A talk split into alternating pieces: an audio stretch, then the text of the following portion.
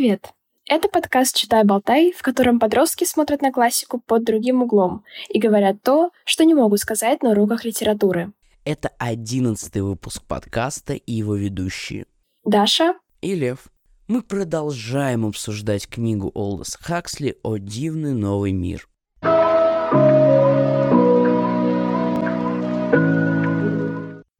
У меня было такое ощущение, что мне гораздо интереснее было читать про само устройство мира. Там есть такие мелкие детали, которые я прям читал и понимал, вот Хаксли молодец, что их добавил. Например, Ленайна, она, э, собственно, как она и помнила, им в детстве это заложили, что нужно обязательно пользоваться э, контрацептивами, понятно почему. Вот, но гораздо же проще было их всех стерилизовать на моменте их э, созревания. Но тогда бы они их не покупали. А тут же у нас другая важная тема культура потребления, чтобы все все постоянно покупали, этим пользовались, и вот такой момент тоже был очень интересный. Да, но хотя, насколько я помню, там были женщины неплоды, которым ну, действительно не могли иметь детей, так что да, это не очень понятно. Ну, тут, скорее всего, они их и не стерилизовали для того, чтобы они покупали эти контрацептивы, ну, собственно, чтобы их производить. Угу. Ну, наверное, да. Поэтому тоже такой очень интересный момент. А, а вот как ты считаешь, эта тема культуры потребления, она Хаксли была раскрыта или была раскрыта недостаточно? Или вообще не была раскрыта? Я думаю, она была им раскрыта, но я не могу сказать, что для меня эта тема была одной из главных. Но это, скорее всего, как бы каждый читатель читает то, что хочет читать. Вот я хотела как раз поговорить о первых главах, э, об устройстве вот этого, точнее, не об устройстве, а о создании такого общества. Хотя в книге не описано, как к этому миру пришли, но не очень подробно, потому что до этого была война.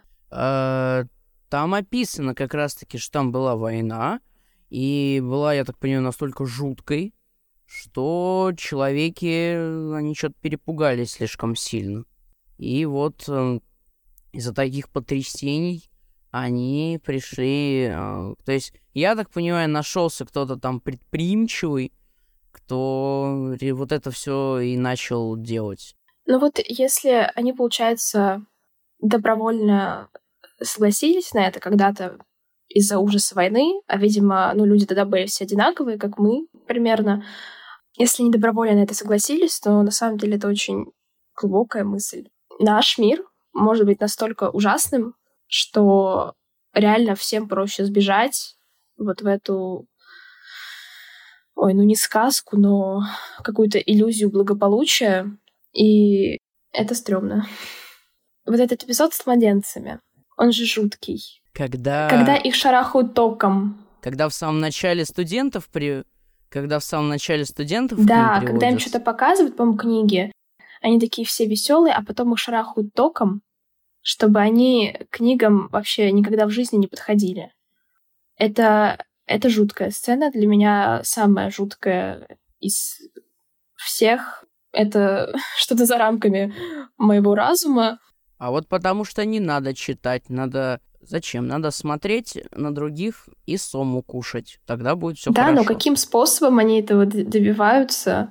Там же они, по-моему... Ну, они шарахают током, вот. И, по-моему, еще они то же самое проделали с э, цветами, чтобы вот как раз у них не было желания ездить на природу, да. Мол, ничего не нужно делать, что не позволит производить э, сколько-нибудь сложные товары для людей. То есть у них отбито желание посещать природу, но вот горный спорт какой-нибудь там, лыжи, самокаты, велосипеды, это уже можно. Вот к этому, наоборот, любовь прививают. Чтобы они покупали весь этот спорт, чтобы был вот этот вот круговая порука из товаров. Надо будет подкаст назвать. Дети рождаются и с ними делают всякое. И вот кем они становятся. Да.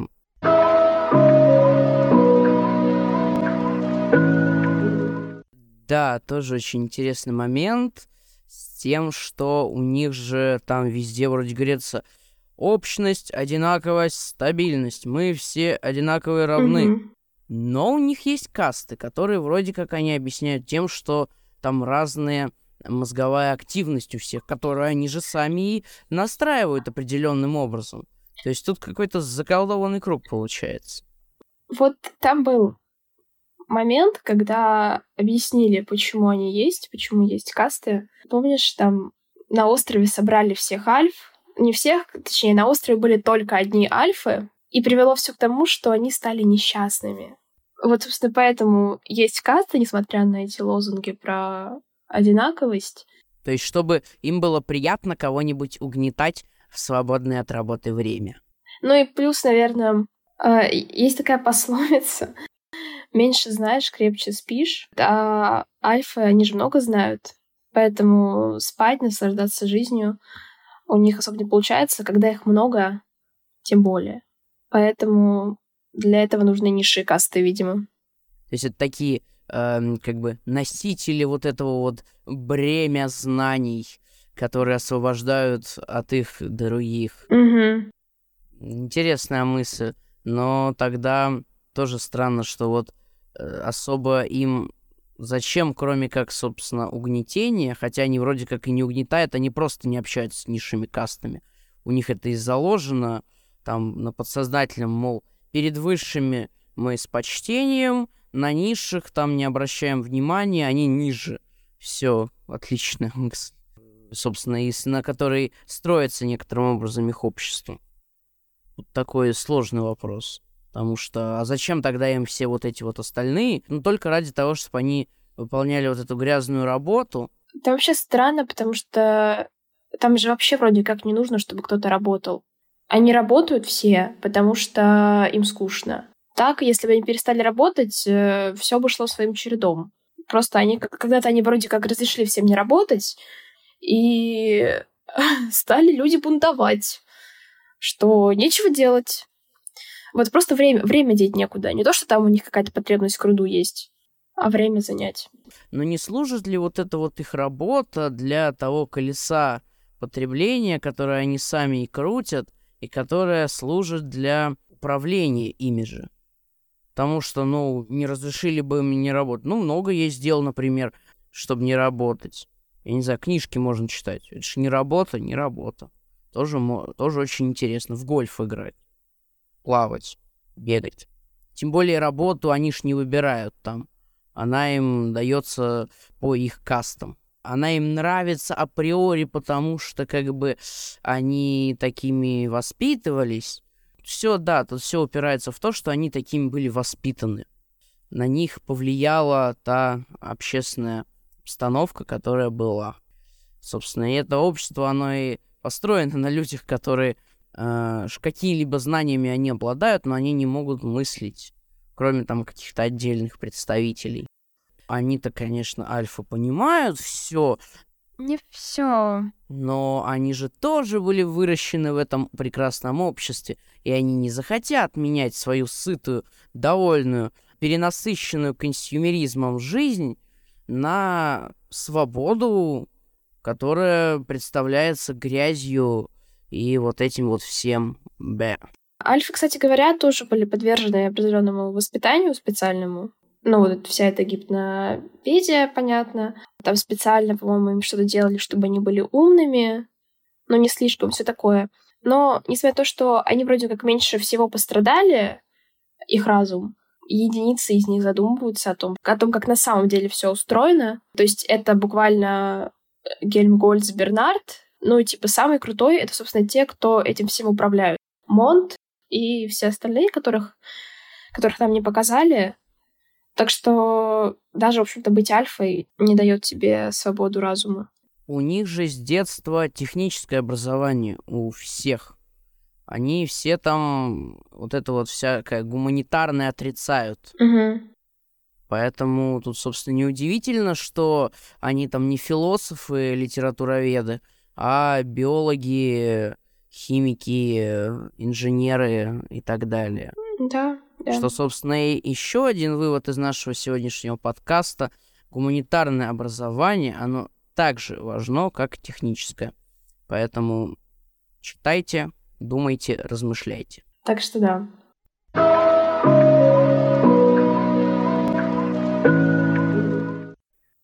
Ну, по факту, действительно, отсутствие какого-то развития, движения, оно провоцирует отсутствие желания с кем-то воевать, потому что все и так хорошо. Тем более у них страна, она, если я правильно помню, одна, она общая. Да, там единое государство у них какое-то. Да, разделена на определенные области. Ну, в общем, отчасти за вот эту свободу мысли, ну, плюс-минус, которую мы сейчас имеем в нашем мире, цена за нее это какие-то конфликты. Ну, то есть от локальных там споров с мамой, с папой, до мировых войн. И что выбрать? Либо, либо вот так, э, но зато ты там думаешь, что хочешь, делаешь, что хочешь. Либо никакой войны, но ты как овощ почти. А там же есть против... противопоставление двух миров. При том, что в мире Джона ты тоже не можешь делать, что хочешь, думать, как хочешь.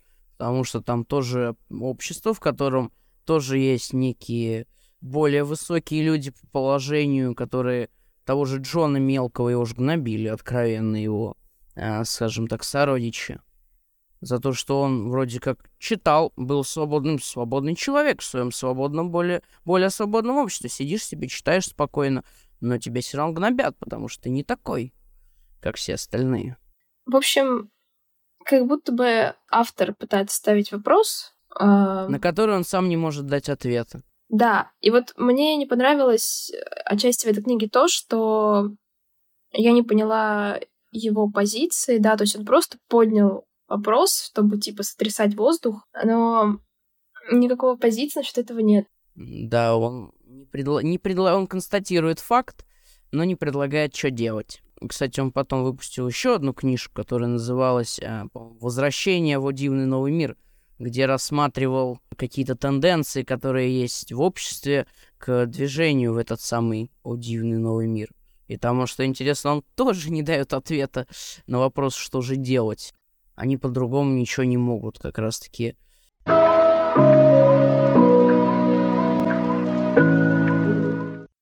Как ты считаешь, вот эта вот а, тема культуры потребления консюмеризма в наше время, она актуальна как проблема? Или, в принципе, нет, неплохо? Да в нашем мире вообще, куда ни глянь, сплошные проблемы. Я придерживаюсь того, что нужно оставаться собой, нужно как-то не терять себя в этом мире. А вот тут важный вопрос. Ты — это то, что ты сам по себе есть, или это тоже продукт вот этого общества, которое тебя таким взрастило? Разумеется, отчасти мы продукты общества, но можно там некоторыми способами добиваться, типа там, как сказать, критическое мышление, вот, читать всякие книжки, да, понимать, что какие-то тебе нравятся, какие-то тебе не нравятся, как-то отстаивать свое мнение, смотреть на все через призму, ну вот, а что, если он, она, они неправы? Вот так, мне кажется, можно не быть частью этой огромной культуры потребления хотя бы на чуть-чуть.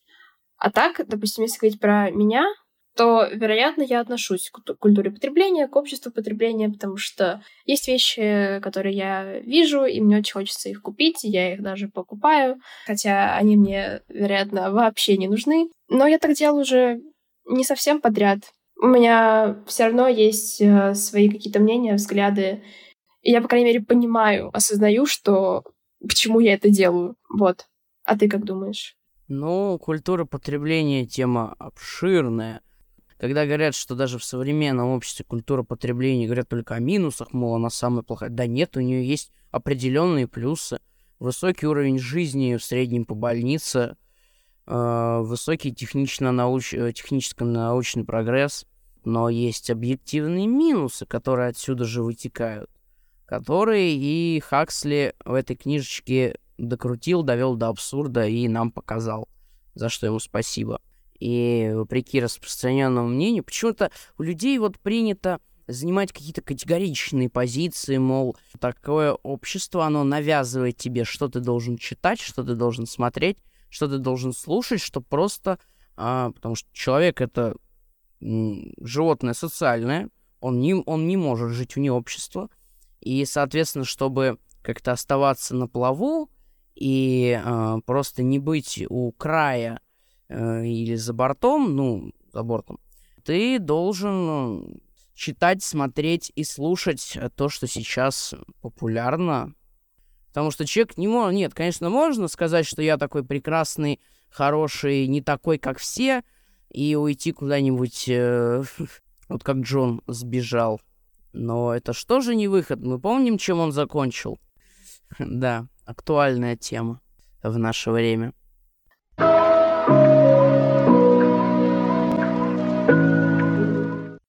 Кстати, вот ты заметила, что у всех авторов, ну, большинства авторов, о всех не буду говорить, большинства авторов а, антиутопий, у них как будто какая-то то ли страх, то ли неприязнь перед э, вот этой вот развитием общества, вот это вот внедрение машин, всяких механизмов, искусственного интеллекта и так далее.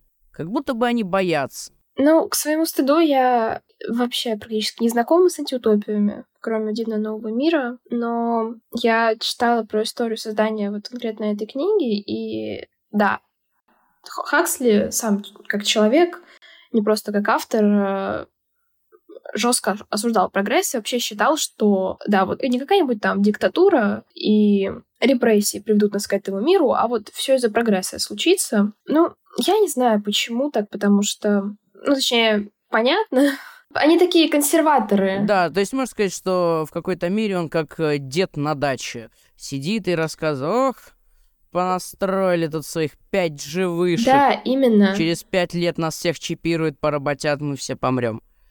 Да, и никакой альтернативы не предлагает.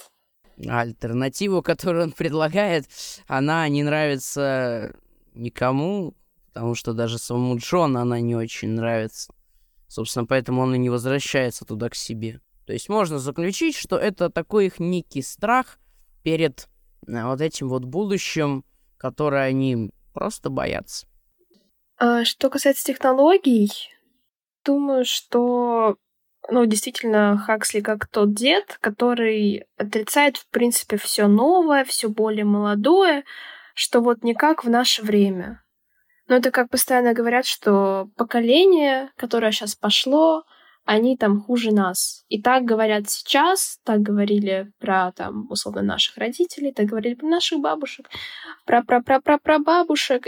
Несмотря на эти утверждения, как бы жизнь идет своим чередом. Да, происходит всякая жесть в виде войн, но она была раньше, была сейчас. Ну да, сейчас, наверное, это пожестче в плане технологий. Но не технологии к этому привели. Технологии — это естественный результат, мне кажется, развития человека. И все с ними нормально, если использовать их правильно, не во зло, не чтобы разрушать планету, но я бы не сказала, что технологии сейчас на разум как-то влияют. Понятно, что мы отличаемся от людей, там, не знаю, живших 300 лет назад, потому что у нас есть все эти удобства, в том числе в виде технологий.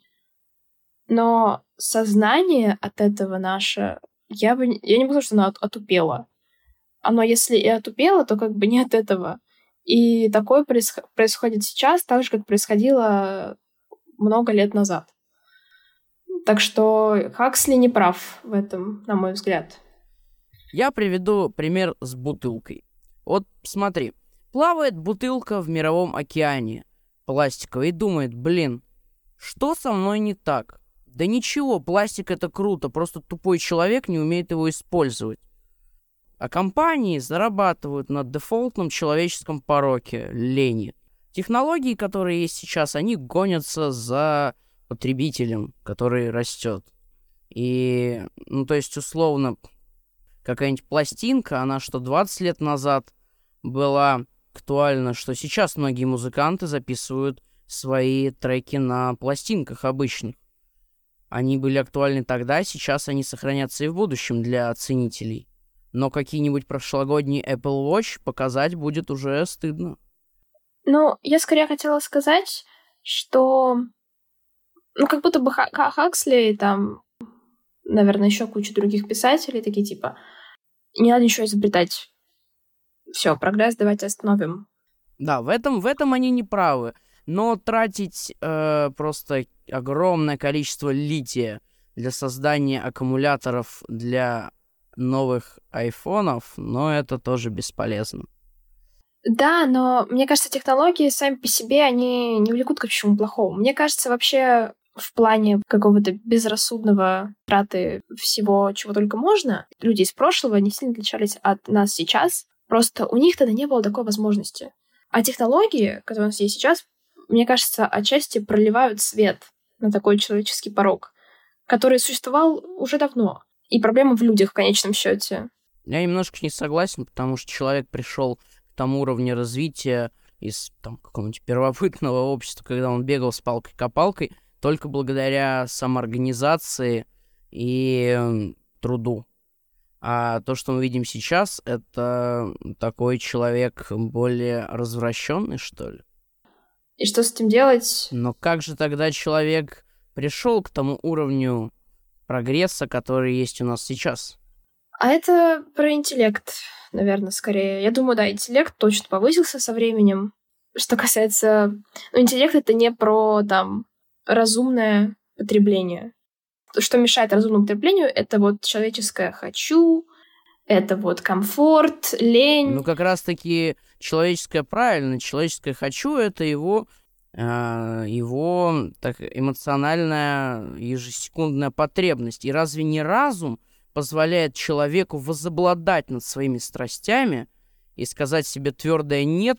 Но, мне кажется, можно по-разному на это взглянуть. Книга была написана, чтобы просто читатель сам прочитал и себя, наверное, спросил, какой мир лучше, в котором все стабильно, но как будто бы ты живешь неполноценной жизнью, или наш мир, в котором ровно столько же ужасного, сколько и прекрасного. Короче, читатель должен сам решить, какой ему мир, наверное, ближе, да, ну еще вариант просто ворчать, как Хаксли. Да.